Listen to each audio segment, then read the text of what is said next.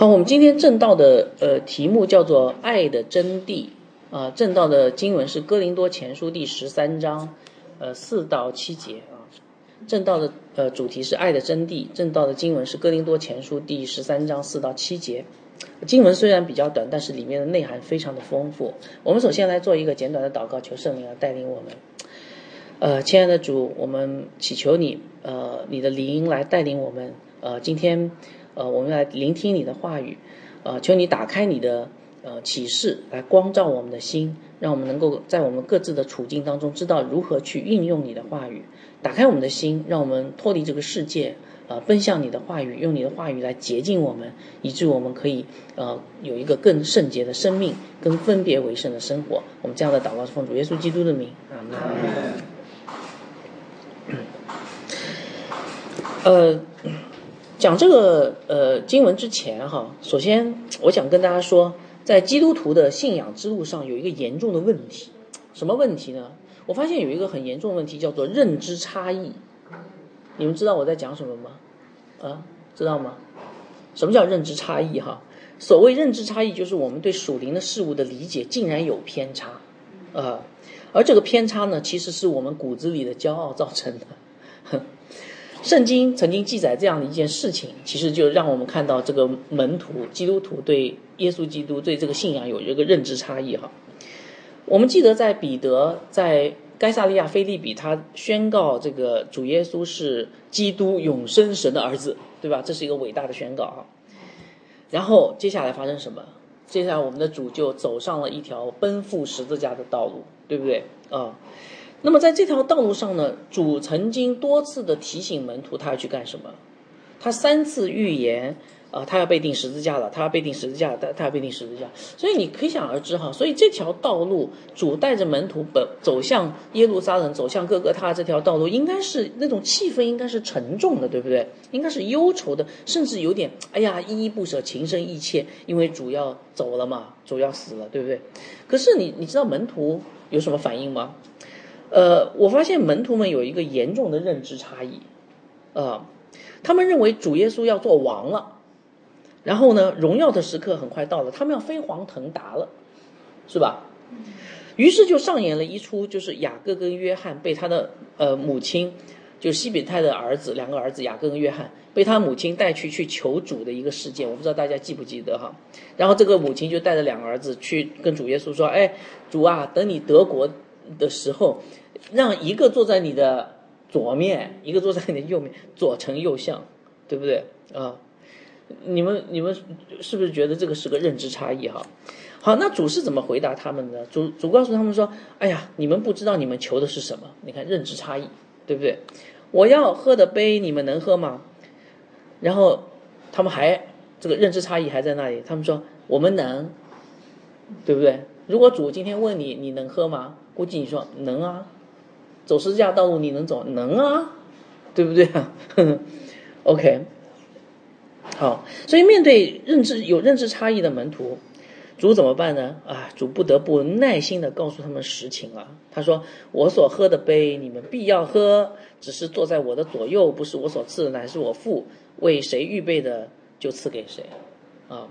所以亲爱的弟兄姐妹，我我不知道你们有没有看到，在我们的人那个信仰的道路上面，其实我们是不断的被归正的，对不对？我们是耶稣基督的门徒，可是因为我们内心骄傲，我们对主的认知有许许多多错误，是吧？对不对啊、哦？所以这就让我们做出了许多其实是很悖逆、不合主心意的、不合圣经的事情。但是请问主是怎么对待我们的呢？主怎么对待我们？他用他的话语耐心的教导我们，他的灵住在我们里面，一步一步的带领我们。他爱我们，当我们犯罪的时候，他呼召我们悔改，他用他的宝血再次遮盖我们，然后并且向我们展示他那荣美的圣洁的生命。而且借着十字架的道路，借着与他同死同复活的经历，他把我们渐渐的引向真理。那这就是主对我们的爱好。那我为什么要讲这个呢？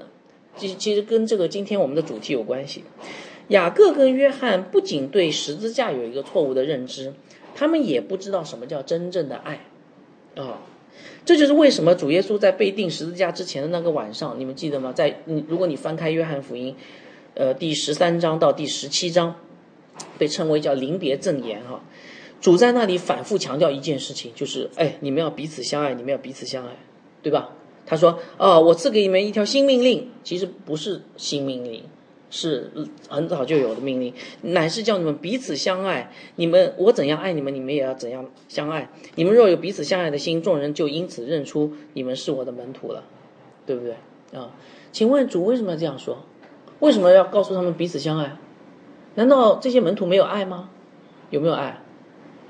弟兄姐妹，你们有没有爱？啊，有吗 ？OK， 好，很少人回答有哈。有说没有的请举手。没有人说没有，有一个人说有，那剩下的人就是不知道自己有没有。OK， 感谢主，好。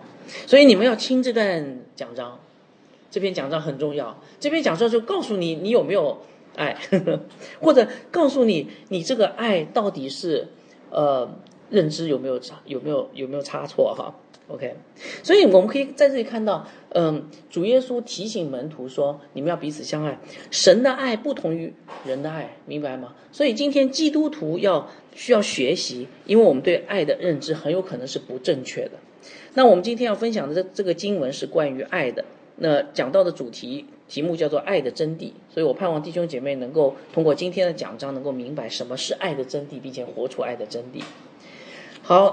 你们都圣经都翻到了是吧 ？OK， 好，那我们一起来读今天的这个经文哈，在哥林多前书第十三章四到七节。好，我们一起开声读一二三。爱是恒久忍耐，又有恩慈；爱是不嫉妒；爱是不自夸，不张狂，不做害羞的事，不求自己的益处，不轻易发怒，不计算人的恶，不喜欢不义，只喜欢真理。凡事包容，凡事相信，凡事盼望，凡事忍耐。好，停啊，停到这，我知道大家读下去，爱是永不止息，这是下一次要讲的哈。OK， 好，我们现在回顾一下我们上次讲的，因为上次讲的跟这次很有关系啊。我们上次讲到讲了什么还记得吗？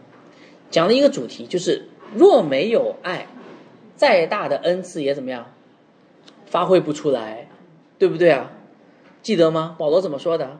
保罗说：“我若能说万人的方言，并天使的话语，若却没有爱，我就成了什么？哎，明的罗，想的薄一般。我若有先知讲道之能，也明白各样的奥秘，各样的知识，且有全备的信，叫我能够移山，却没有爱，我怎么样？呃，就算不得什么哈。我若将所有的呃周济穷人，又舍舍己身，叫人焚烧，却没有爱，仍然怎么样？”哎，与我无异哈，所以我可以看到，如果没有爱，再大的恩赐也发挥不出来。今天教会里面可能有三种人：神迹，追求神迹的人，神迹派，我把它叫做；然后呢，追求知识的人叫知识派；然后呢，还有追求行动人叫行动派。无论你是神迹派、知识派、行动派，如果没有爱，你的服事毫无意义。大家同意吗？啊，所以恩赐需要爱这个催化剂来激活。对吗？呃，如果把恩赐比作一道菜肴，爱就是什么？盐。哎，如果没有爱，这个恩赐这道菜就没有味道了，对不对？毫无味道哈。好，那接下来很重要的一个道理是什么呢？接下来很重要的一个问题是什么呢？那你很自然会就就会想说，那爱是什么呢？你们知道爱是什么吗？这个爱太重要了，这个没有爱，这个恩赐发挥不出来。那爱是什么呀？好。我们很自然就想到这个问题，所以接下来保罗就很自然的要讲到什么是爱了。所以我们今天要读的这段经文，其实十三章的四到七节就是告诉我们叫做爱的真谛啊。这段经文可以被称为爱的真谛。不过讲到这儿，我首先要跟大家说一下，大部分人对这个爱的真谛这段经文有一个错误的理解。为什么呢？呃，我不知道在座的有多少人把这个爱的真谛看为是一张列表。有谁是把它看为一张列表？爱是什么？爱是什么？如果你懂得原文的话，你会发现这个这个里面一共有十五个动词，十五个动词哈。这段经文主要是一共有十五个动词组成的，呃，所以不少人把它看成是呃一张清单。你们有没有把这个看成是爱的清单啊？有没有？包括十五项内容，只要做到这十五项内容就是爱了。你们有没有这样想？啊、呃，我觉得有可很可能可能有很多人是这样想，但是我告诉大家，这个理解是有偏差的哈。为什么呢？因为你仔细读一下，你会发现第一项是什么？呃，忍耐，对吧？哎，最后一项呢？啊、呃，也是忍耐啊。哎，如果是一张清单的话，这个重复的呗，对不对啊？这说明什么啊？这说明其实这段经文里面有一个内在逻辑，它不是一张清单，所以我们要把这个逻辑给它挖出来。然后才能够明白他都在讲什么。好，我们如果仔细的读，我们就会发现这段经文其实大大概可以分成三部分。哪三部分呢？你们请看第一部分。第一部分是由两个肯定的动词组成的，叫做忍耐和恩慈，看到没有？看到吗？啊、呃，这这是第一部分啊。我等会儿讲为什么是第一部分。第二部分由七个不开头的否定式的动词。哪七个不哈？不嫉妒，不自夸，不张狂，不做害羞的事，不求自己的益处，不轻易发怒，不计算人家的恶。一共几个？哎，等一下，等一下，还没到那个。对，一共七个，对不对？哎，那你说等一下，等一下，后面还有个不啊，叫不喜欢不义，对不对？那么在原文当中，不喜欢不义，只喜欢真理是一句话，所以这个不能算是那个七个不当中的一个。这个是什么呢？这个是其实是对七个不的一个总结，我等会儿来说啊。好，所以我们看到，首先是两，第一部分是两个肯定式的动词，忍耐和恩慈；第二个部分是七个不加上一个不喜欢不义，只喜欢真理的总结；第三部分，最后一部分是由四个凡事组成的，凡事包容，凡事相信，凡事盼望，凡事忍耐。然后这四个凡事把爱的论述引向高潮。啊、哦，这是那个三个部分啊，这个三个部分非常重要。所以，如果按照这三个部分来解释这段经文的话呢，那么这个经文大概可以分成三段哈。好，大家可以看一下这个 P P T， 我把它做在 P P T 上了。呃，第一第一部分两个呃肯定式的动词忍耐和恩慈，其实告诉我们，爱是活出基督的十字架性情。第二部分的七个。否定式的动词其实告诉我们，爱是活出圣灵里的新生命。第三部分四个凡事是告诉我们，爱是活出以神为中心的生活。你说从哪里看出来的？我等会儿来跟大家一一的分分解哈。所以按照这三部分，我们可以得出一个呃结论：这段经文在讲什么？它的中心思想是什么？这个中心思想可以用一句话来概括，就是爱是活出以神为中心，有着耶稣基督十字架性情的新生命。啊，这就是这段经文要告诉我们的。所以，请问爱的真谛是什么？啊，爱的真谛就是活出以神为中心，有着基督十字架性情的新生命。你说从哪里看出来？那接下来我们一一一点点来看哈。好，首先我们来看，爱是活出基督的十字架性情。我们知道，讲到爱，世俗的定义、世界的定义，其实跟圣经定义有不一样哈。呃，我查了一下百度，啊、呃，那个百度上面呃对爱有一个定义，你们想知道吗？百度，呵呵我给大家读一下哈。百度百度百科是这样说的，他说，爱是一种强烈的、积极的情感状态和心理状态，听懂没有？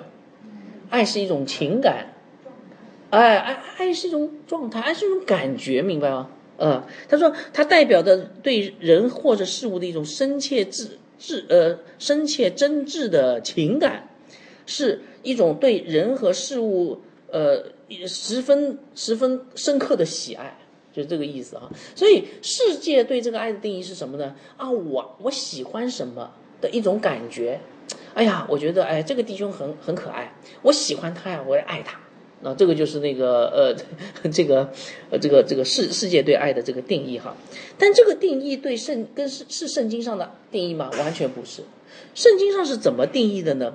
圣经认为爱是一种行动，而不是一种感觉，而这个行动反映的是某一种性情，明白吗？它是一种行动反映某某种性情。那是谁的行动？谁的性情呢？是神的行动，神的性情。我们来看第十三章的四节，爱是什么？恒久忍耐，然后呢，又有恩慈，对不对？我们在这节经文里面看到有两个动词，一个是忍耐，一个是恩慈。但是你知道吗？在圣经里面，这两个动词往往是用来修饰神的，描述神的。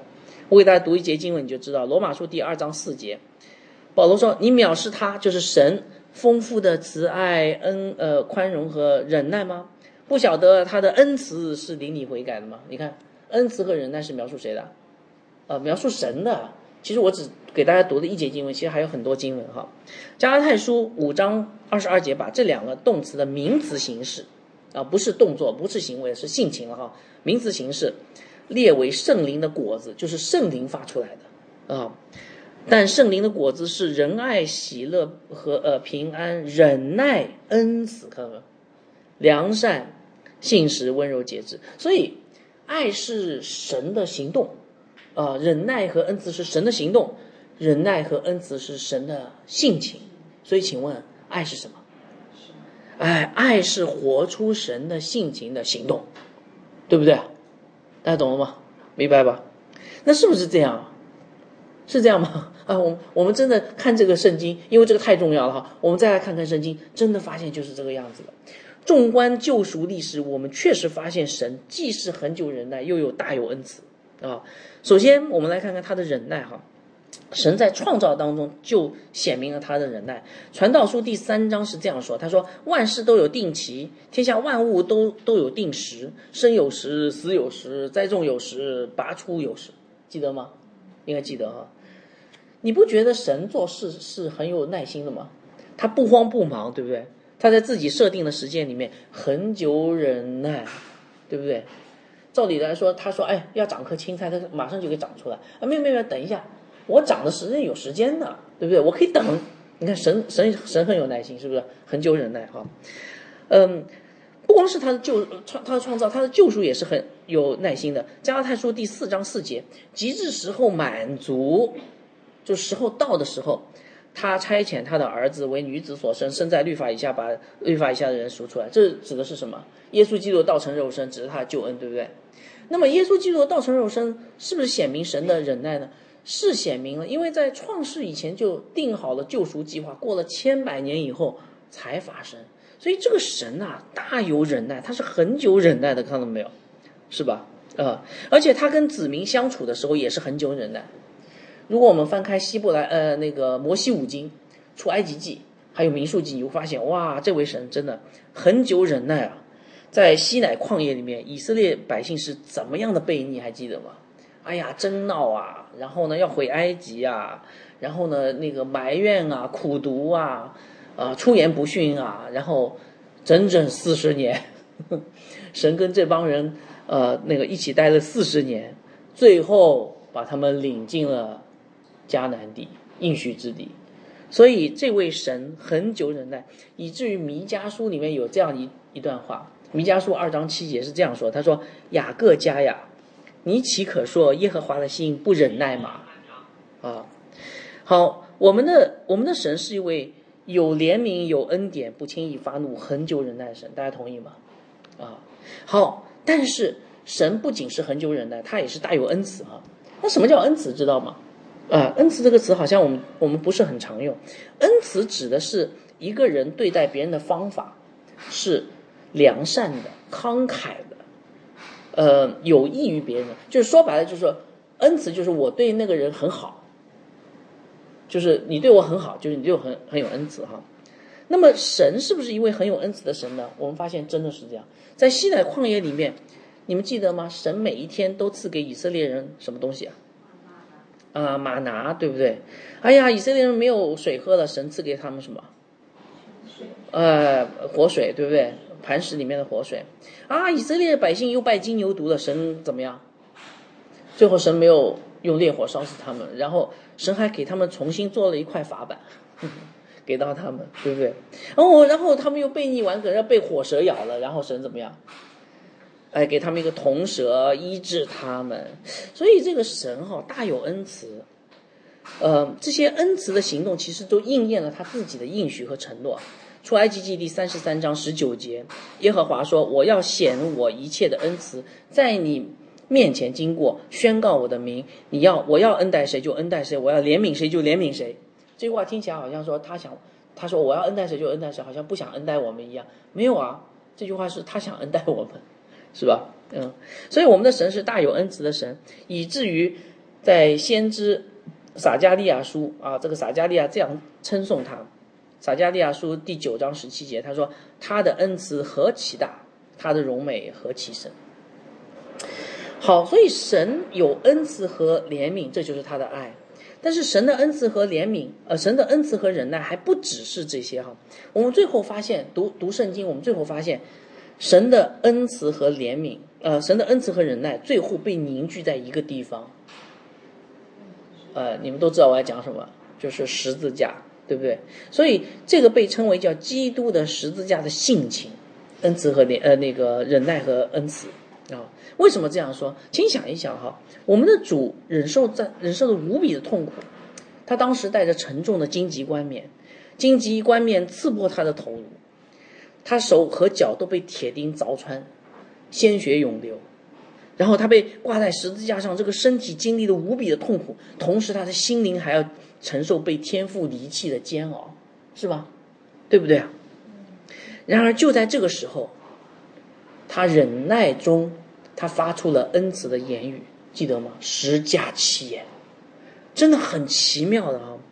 他他他发出了恩慈的言语，他说：“父啊，赦免他们，因为他们所做的不晓得。”他竟然在忍耐中，恩慈的对待他的仇敌，这个仇敌就是钉他十字架的人。然后我们又听到他对一个强盗说：“哦，今日你要同我在乐园里。”哦，他在无比的痛苦当中，他在忍耐当中，他竟然还关心一个罪人的灵魂，对不对？这个人其实对他说无足轻重啊，一个强盗，而且是，对不对？接下来他又对玛利亚和门徒约翰说：“母亲，看你的儿子，看你的母亲。”他在极度的痛苦当中，忍耐当中，他恩慈的对待他每一位信徒，是吧？所以十字架是神忍耐和恩慈的完美的表现。如果我们看这个圣经里面，我们在旧约里面看到神或恩慈或忍耐，但是在十字架上我们同时看到神的忍耐与恩慈，对不对？所以什么是爱？爱只是忍耐吗？不是。爱只是恩慈吗？不是。爱是又忍耐又恩慈，是不是？爱是同时忍耐同时恩慈。所以请问什么是爱？就是十字架的心情，明白了吧？啊，所以什么是爱？就是活出基督的十字架性情，这点特别重要。否则的话，就是人的爱不是圣经的爱，圣经的爱一定是活出十字架上的爱才是真正的爱。所以，我问大家一个问题哈，讲到这里，真正的爱要不要付代价？啊，你们你们爱别人的时候有没有想过、预想过要付代价的？有很多时候我们去爱一个人的时候，我们只是凭感觉，对不对？哎，我觉得好爱你啊，但是我们很少想过说啊，我预备着付代价。对，没错。如果你想付出真实的爱，你必须准备好付代价。请问是什么代价？你们都知道，对吧？付代价好像还可以啊，我想到就顶多有掏点钱啊，花点精力。不，真实的爱是要付代价。什么代价？十字架的代价。十字架什么代价？舍命的代价，舍己的代价，对不对？所以真实的爱预表着预示着一条舍己跟从主的十字架道路啊。所以你们看圣经里的爱跟世界上的爱是何等不同啊，对不对？世界上的爱是一种情感，一种感觉，对不对？让自己喜欢的感觉。但是圣经里的爱是一条十字架的道路。所以亲爱的弟兄姐妹，你想拥有真正的爱吗？那就与我们受苦的主在十字架的道路上相遇吧，对不对嘛？我讲对不对啊？对不对？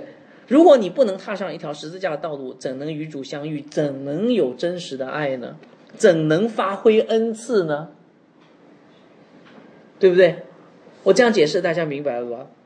对不对？所以亲爱的弟兄姐妹，我我知道大家都很愿意服侍教会，对不对？哇，我们都很愿意服侍教会，感谢主啊！太好了，你愿意服侍教会，那就请你破碎你自己，舍去你自己的利益，完全劳我死掉，以忍耐和恩慈彰显基督十字架的性情。你愿意服侍教会，就要这样做。好，所以这是讲章的第一部分，让我们看到爱是什么？爱是十字架的性情。OK。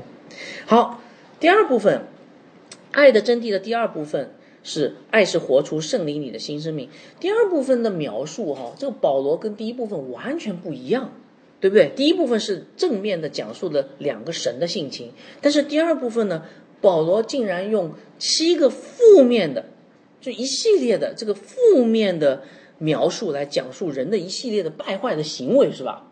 对不对啊？是不是败坏行为啊？真的就是败坏行为，他只他这个负面的意思就是他在这些败坏的行为前面都加上一个不字，就是不要这样败坏。那保罗为什么这样讲呢？你就不觉得奇怪吗？那我告诉大家哈，有人分析是这样的，因为很有可能这些败坏的行为就是当时哥林多人的日常表现。啊、哦，保罗看到这些日常表现，叫哥林多人悔改，不要再这样了。啊、哦，这些表现代表没有爱，哥林多人没有爱。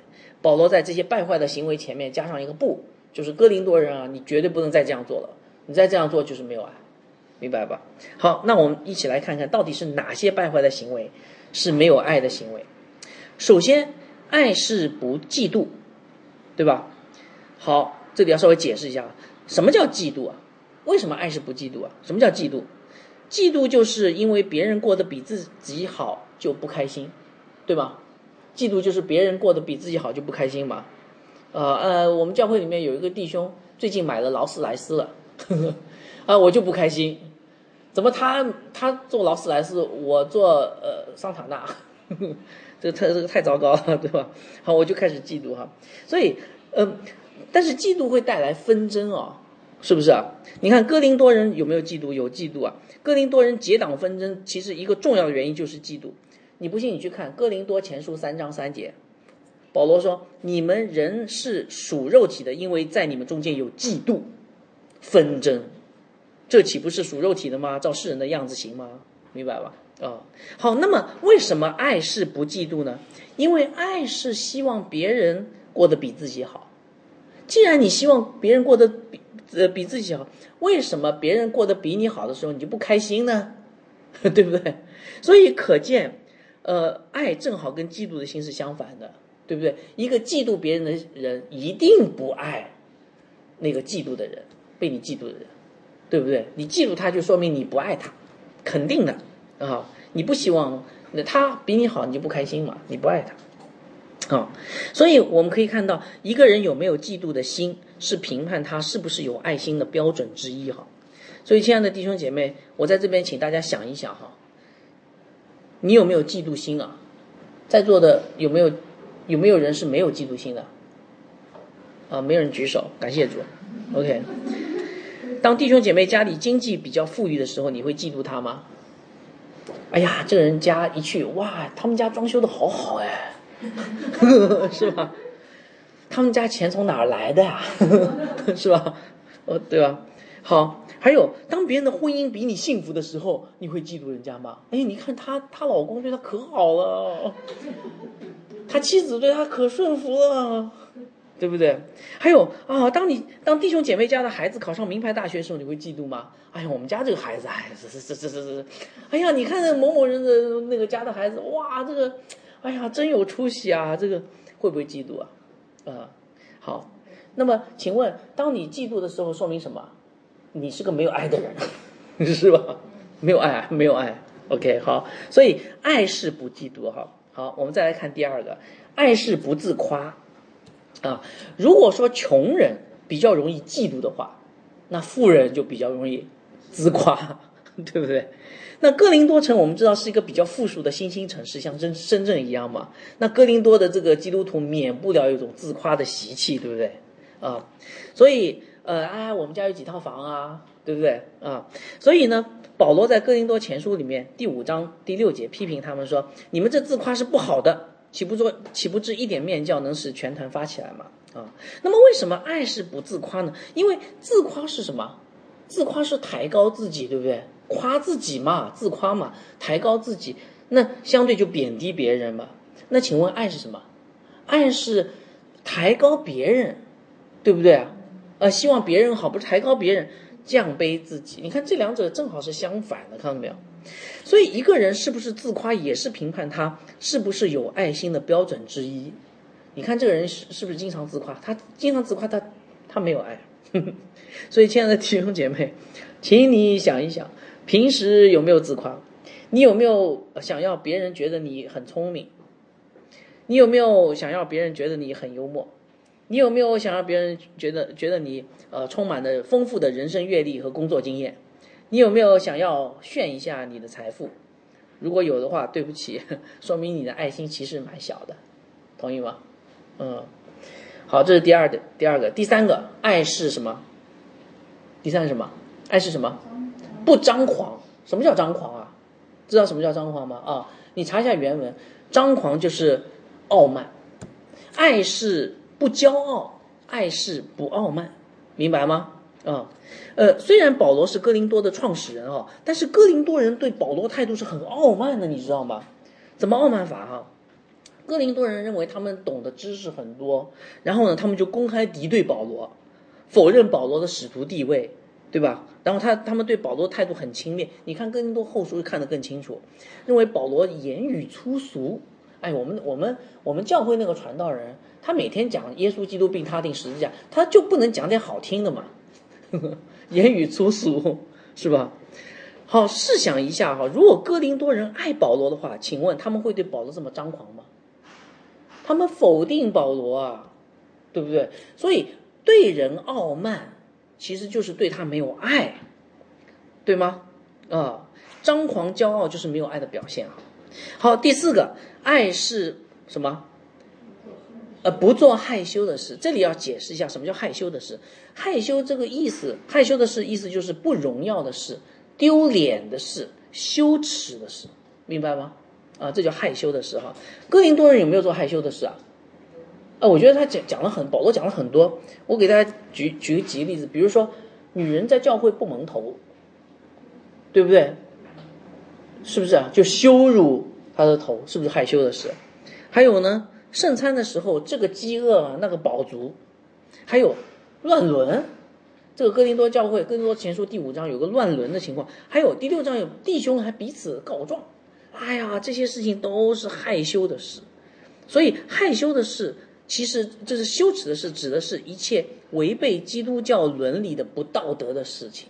都是害羞的事，明白吗？好，那我问大家一个问题，为什么爱是不做害羞的事啊？为什么呀？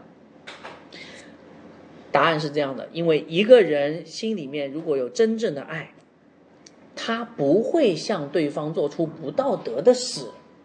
如果你今天爱一个人，比如说你爱你的丈夫，你会背叛你的丈夫跟呃第三者来往吗？一定不会呀、啊，对不对啊、嗯？所以如果你一个人心里面有爱，他就一定不会做出羞耻的事情，因为他爱那个人啊，所以叫做爱是不做害羞的事。好，还有三项，我们讲快一点哈。第五项，爱是什么？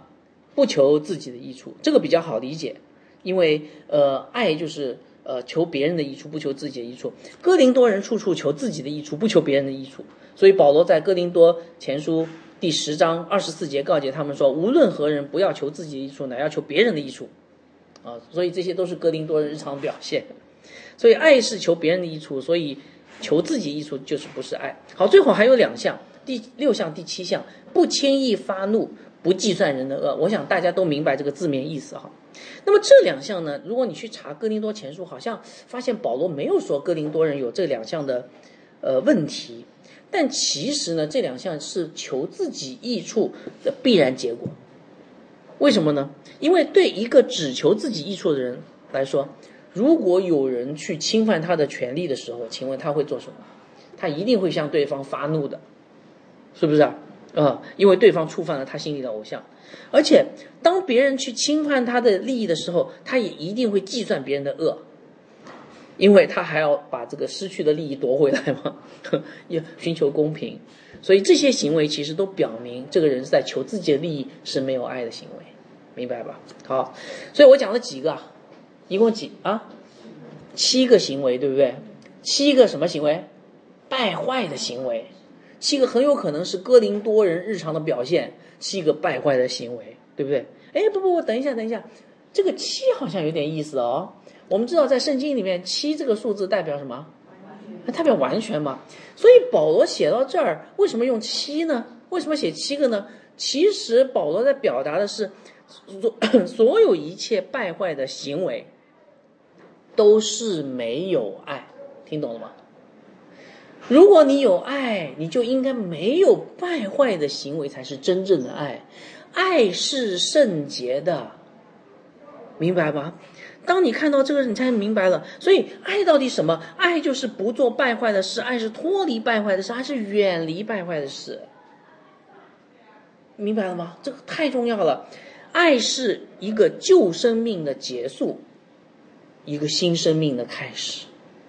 我给大家读一下罗马书，你就明白。罗马书第八章三到六节啊，保罗说：律法既因肉体软弱有有所不能行的，神就差遣他的儿子成了罪的形状，罪身的形状，做了赎罪祭，在肉肉呃肉体中定了罪案，使律法的义成就在我们这不随从肉体只随从圣灵的人身上。因为随从肉体的人是体贴肉体的事，随从圣灵的是人是体贴圣灵的事。体贴肉体的就是死，体贴圣灵的乃是生命平安。这段经文告诉我们什么？这段经文告诉我们，当我们被圣灵重生，成为神的儿女，成为基督徒以后，就开始了一条顺服圣灵的道路，渐渐脱离了败坏，成为圣洁，对不对？是吗？我没讲错吧？当我们也当当基督徒呃重生，被圣灵重生以后，我们就渐渐脱离败坏，是吧？顺从圣灵，渐渐脱离败坏。那么请问刚才爱跟败坏之间的关系是什么？爱就是不做败坏的事。所以你们看哈，我们可以得出一个非常惊人的答案，就是爱到底是什么？爱就是活出圣灵里的新生命，看到没有？是不是？爱就是活出在圣灵里的新生命啊！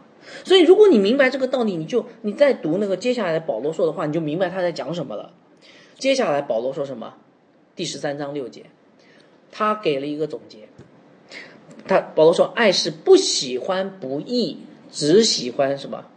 真理。”保罗把前面七个不义的败坏的行动，呃，七个败坏行动，在这一节经文里统称为不义，是吗？对不对？啊，所以这节是总结的经文啊。所以爱是什么？爱就是告别那些不义的行为啊。爱就是向罪死，爱就是与基督同死，与基督同定十字架。如果你不与基督同定十字架，你还里面有残余的老我的罪性，那个败坏的性情的话，你的爱非常残缺，明白吧？好，还不只是不喜欢不义，还同时还有只喜欢真理。你们看到没有？对不对？那为什么叫只喜欢真理呢？我们知道呃，圣灵被称为真理的灵，对不对？所以只喜欢真理就是只喜欢被圣灵引导，或者说只喜欢与基督一同复活，向神而活，只喜欢活出基督呃圣灵里的新生命。所以你们有没有在这段经文里面看到一个老我死，然后新的我活，对不对？复活，与基督同死同复活，在这段经文里面有没有看到？不喜欢不义代表是与基督同死，只喜欢真理，与基督同活，看到没有？是不是啊？所以这个说明什么？与基督同死同活，就是基督徒的这个整个的生命成长的过程。所以爱就是活出在圣灵里面被圣灵引导的这个新的基督徒的生命啊，对不对？而且这里你看哈，这个生命还有两个很重要的特征。第一个，这个生这个生命是被真理引导的，对不对？真理让我们更加认识神，就知道怎样用神的爱，而不是用有限有罪的人的爱去爱。而且呢，还有一点，在这个生命里面，我们不是被迫的去爱，不是律法，而是喜欢，是甘心乐意的去脱离败坏，甘心乐意的去寻求真理，甘心乐意的去顺服圣灵，甘心乐意的去爱，明白了吧？啊，好，所以明白这个道理以后啊，我告诉大家，我我们不得不说，很多人对爱的观念是错的。很多人认为爱是靠自己的能力去呃去带给别人益处啊，那个那个某某地方地震了，那我们捐点钱吧，呃呃这个好不好啊？呃这个也好啊，对啊，对不对？我可以举出更多的例子，比如说别人遇到经济困难的时候，你去去救济他，好不好？这是不是爱啊？啊 ，OK， 好，当别人生病的时候去探访他，是不是爱？啊 ，OK， 当别人忧愁痛苦的时候去安慰他，这是不是爱？呃，当然是爱，没错，这的确是爱，但是，对，这是残缺的、有限有罪的人的爱，这不是圣经里的爱的标准。弟兄姐妹，不要搞错了，我们经常用人的爱去爱，但是远远没有达到真爱的标准。那圣经里的爱是怎么样的？远超越人的爱，对不对？刚才我们讲了，圣经里的爱是怎么样？是神的爱嘛？是像耶稣基督一样被钉十字架那个舍己牺牲的爱。你爱别人的时候，你会想好自己要舍己牺牲啊，甚至要舍命啊。圣经里的爱是被圣灵重生以后脱去情欲败坏的圣洁的爱，你想过吗？你想过你去爱别人的时候，同时要过一个圣洁的生活吗？对不对？那么用人的爱跟神的爱有什么不同的结果呢？用人的爱去爱，我们在爱对方的时候，我们仍然会妒忌对方，爱大打折扣；我们仍然会自夸，爱大打折扣；我们认为仍然会张狂傲慢，爱大打折扣。哎，某某人，我来看你啊，你看我多好心啊。对方想，嗯，这个人可能不是很爱我。然后你给他一万块钱，其实那个呃，他好像只收到了五百块。对，真的是这样的。呃，我们会发怒，对不对？我们去爱别人，爱到一半时候受不了了，发怒走掉，会做做出羞耻的事，不符合道德的事，有有可能的，会计算别人的恶，是不是啊？我都对你这么好了，你看你对我，对不对？我这么爱你了，你生病的时候我来看你，我每天都看你，可是你看你对我，对不对？计算别人的恶，啊。其实这样的爱，其实终极是寻求什么？自己的益处，对不对？但是用神的爱去爱就不一样了。用神的爱是带着神的圣洁、神的天上的属性，没有不义。所以用人的爱去爱，当我们去爱罪人的时候，我觉得他爱不下去，很难爱下去，勉强或许可以爱到底，我不知道。但是用神的爱去爱呢？虽然被罪人得罪，但是仍然能够坚持到最后，因为神就是爱罪人。如果你活出神的性情，不就是爱罪人，对不对？大家明白了吗？所以我们要的是什么爱？我们要的是哥林多前书第十三章的爱，不要人的爱。人的爱固然是蛮好的，但是远远不够。请问人的爱能够服侍教会吗？不能服侍教会，对不对？因为服侍教会的爱是哥林多前书十三章的爱。好，这是第二部分啊。第三部分，爱是活出以神为中心的生活。好，前面讲了，爱是基督十字架的性情，爱是圣灵的新生，圣灵里的新生命。但是我告诉大家，这还不是圣经里面要告诉我们的，这是论述的爱的最高峰。因为接下来还有一节经文，对不对？在接下来这些经文里面，我们将看到。凡事都以神为中心的爱才是成熟的爱。我们来看保罗怎么说哈，第十三章七节：凡事包容，凡事相信，凡事盼望，凡事忍耐。哇，我我我不知道大家有没有感受到，当你读了这个整个哥林多前书第十三章四到七节，你有没有感受到获得这个真爱，就好像如同是一次奇妙的旅程？看到没有？先是来到基督的十字架，领受基督的十字架救恩，与基督在十字架下相遇，然后呢，十字架的性情就被种到我们心里面去了。 OK， 这是第一层。然后接下来被圣灵牵引牵引牵引引导，然后开始走上一条不断脱离自己情欲败坏的道路，圣灵里的新生命，这是第二层啊，走走走走走，最后走到一个高地。什么高地呢？是完全交托自己给神的一个高地，叫做凡事包容，凡事相信，凡事盼望，凡事忍耐。看到没有？所以你想要获得真爱吗？那是一个旅程，最后一个成熟的爱，真正的成熟的爱是全然降服于神的主权意志下面。好，我解释一下哈，什么叫凡事包容？凡事包容就是别人做错事的时候，我们仍然能够宽容他们。哎，你说这个是不是不讲原则啊？啊、哦，其实我们有讨论过，这不不是不讲原则啊。如果一个人做错事得罪了你，你凭着爱心向他说诚实话，这是应该的，对不对？这是可以的。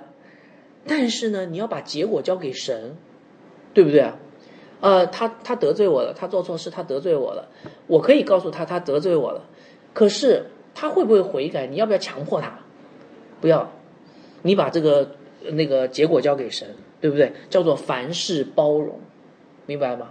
啊、哦，那么请问，呃，被人得罪还能够原谅别人，那个背后是什么呢？背后是什么价值观啊？背后一定是我们相信神是那位掌管一切的神。结果我不知道，但是我相信神是公义的，对不对？他得罪我，他不悔改是他的事情。OK， 神将来一定会审判的，神神的审判一定是公义的。所以你看哈，如果你要做到凡事包容，你一定要相信神掌管宇宙万有的一切，对不对？好，那么凡事相信呢，也是这样的。凡事相信指的不是相信人，而是相信神，对不对？那呃，我们我们我们相信，我们为什么可以凡事都相信神啊？因为我们相信神掌管宇宙万有，他是公义的，对不对？好，凡事盼望，凡事盼望其实从凡事相信里面生出来的，因为信是所望之事的实底。我们盼望什么？我们盼望神一定会给我们足够的供应，我们盼望神一定会赐给我们智慧，我们盼望神一定会会替我们伸冤，我们盼望神一定赦免我们的罪，如果我们悔改的话，对不对？所以这也是我们相信神一定在掌管一切。那最后凡事忍耐呢？哦，我们为什么要忍耐？因为我们相信神掌管一切，他所应许的一定会实现。哪怕我现在在苦难当中，我们也相信将来一定有美好的呃结局，对不对？所以你可以看到哈，这四个凡事都指向以神为中心的生活。如果我们心里有神，我们相信神是我们的主，神掌管一切，你才能做到凡事包容，凡事相信，凡事盼望，凡事忍耐，对不对啊？呃所以这样的生活不仅有神啊，有神啊 OK 有，但是这样的生活更是让神作为我们的主，大家同意吗？啊、呃，所以好，我讲讲回来啊，所以请问爱是什么？爱是凡事包容，凡事相信。 OK， 那爱是什么？爱就是将一切交托给那位掌管万有的神手里面，全然顺服在他的旨意下面，看到没有？是不是啊？所以我问大家哈，你看读完这段经文以后，你有没有发现圣经里的爱跟世界上的爱是完全不一样的？世界上的爱是一种感觉，圣经里的爱是一系列行动所彰显出来的是神的性情，对不对？因为是十五个动词嘛，这些行动包括什么？圣经里的爱包括什么？包括像基督一样的呃那个舍己牺牲，包括呃脱去情欲的败坏，成为圣洁的生命，而、呃、包括把自己的一切交交托给掌管万有的神啊，对不对？然后当我们采取了这些行动以后，我们才有可能用神的爱去爱别人。我不知道大家听明白没有？所以这个跟世上的爱一样吗？完全不一样，对不对？世上的爱非常非常的浅薄，但是圣经里的爱非常非常的深厚。圣经里的爱是发自于一个美好的呃生命的，是一个十字架的生命，是一个圣洁的生命，是一个全然降服在神主权下的生命，是吗？啊、哦，呃，所以呃，只有当我们有这个爱的时候，我们才有能力去爱罪人，对不对？呃，曾经有一个年轻的传道人问一个老牧师啊、呃，又来了哈，老牧师，对，好、呃，他说：“哎呀，老牧师啊，那个你你服侍教会很成功，请问你成功的关键在哪里啊？是不是那个呃呃那个充满激情的讲道啊？”老牧师说：“呃、不是不是，是不是大有能力的祷告啊？”老牧师说：“不是不是，是不是治理教会的智慧和经验啊？”老牧师说：“嗯，也不是也不是啊。”这个老牧师都说不是，然后那个年轻人传道人急了说：“那那那是什么？这不是我追求的东西吗？我就追求讲道厉害啊，祷告长啊，然后那个治理教会有能力啊。你你说都不是，那是什么？”老牧师说：“啊，是这样的，他服侍教会的关键是，嗯、呃，在于一颗爱罪人的心啊，爱罪人的心。为什么这是服侍教会的关键？哎，我告诉你，因为基督徒都是蒙恩的罪人啦。”他们走向圣洁，但是他们没有圣洁。所以在服侍教会的时候，你必须忍耐弟兄姐妹在你身上犯的种种罪行。你忍得住吗？你有忍耐同时又有恩慈吗？你在他们犯罪的时候能呃那个不嫉妒吗？能不张狂吗？能不大家明白我在讲什么吗？呃，所以如果你能够忍耐罪人对你的伤害，却仍然又爱他们的话，那么你就能够服侍下去。至于祷告，至于讲道，至于呃那个治理教会的这些智慧，其实都是一些简单的东西。但是若没有爱罪人的心，如果不能够忍耐中又有恩慈的话，没有这样的爱，那你讲道、祷告以及治理教会一切的恩慈都怎么样发挥不出来，对吗？是不是啊？啊，所以亲爱的弟兄姐妹，我不知道你们在这段经文里面有没有学到，基督已经把呃，为我们成就了十字架救恩，十字架的大爱已经彰显给我们了，对不对？我们已经领受到了。那么今天我们应该怎么样回应呢？这段经文就告诉我们，我们应该去好好的活出这个爱，背起十字架跟从耶稣基督，呃呃，脱离败坏的性情，成为一个圣洁的生命，把自己完全交托在神的手里面。啊，成为一个降服的人，顺服的人，只有这样的爱，活出这样的爱，才能够引导人归向基督，服侍教会，引导人获得永生。好，我们做一个祷告结束哈。阿爸天父啊，感谢你的话语。呃，当我们真的明白爱的真谛以后，我们才知道，其实我们对爱的理解真的是很欠缺。主啊，让我们真的能够拥有着爱。我们发现我们离得很远。我们背十字架，我们呃的败坏的性情、败坏的行为，呃，我们没有完全交托的生命，这些都阻碍我们没有办法很好的去爱我们的弟兄姐妹，阻碍我们去服侍教会。主啊，改变我们的生命，让我们首先我们自己改变，然后再去用纯正的爱、圣经上的爱、你的爱去爱我们的弟兄姐妹，这就是美好的服侍了。求你帮助我们，这样的祷告是奉主耶稣基督的名，阿们。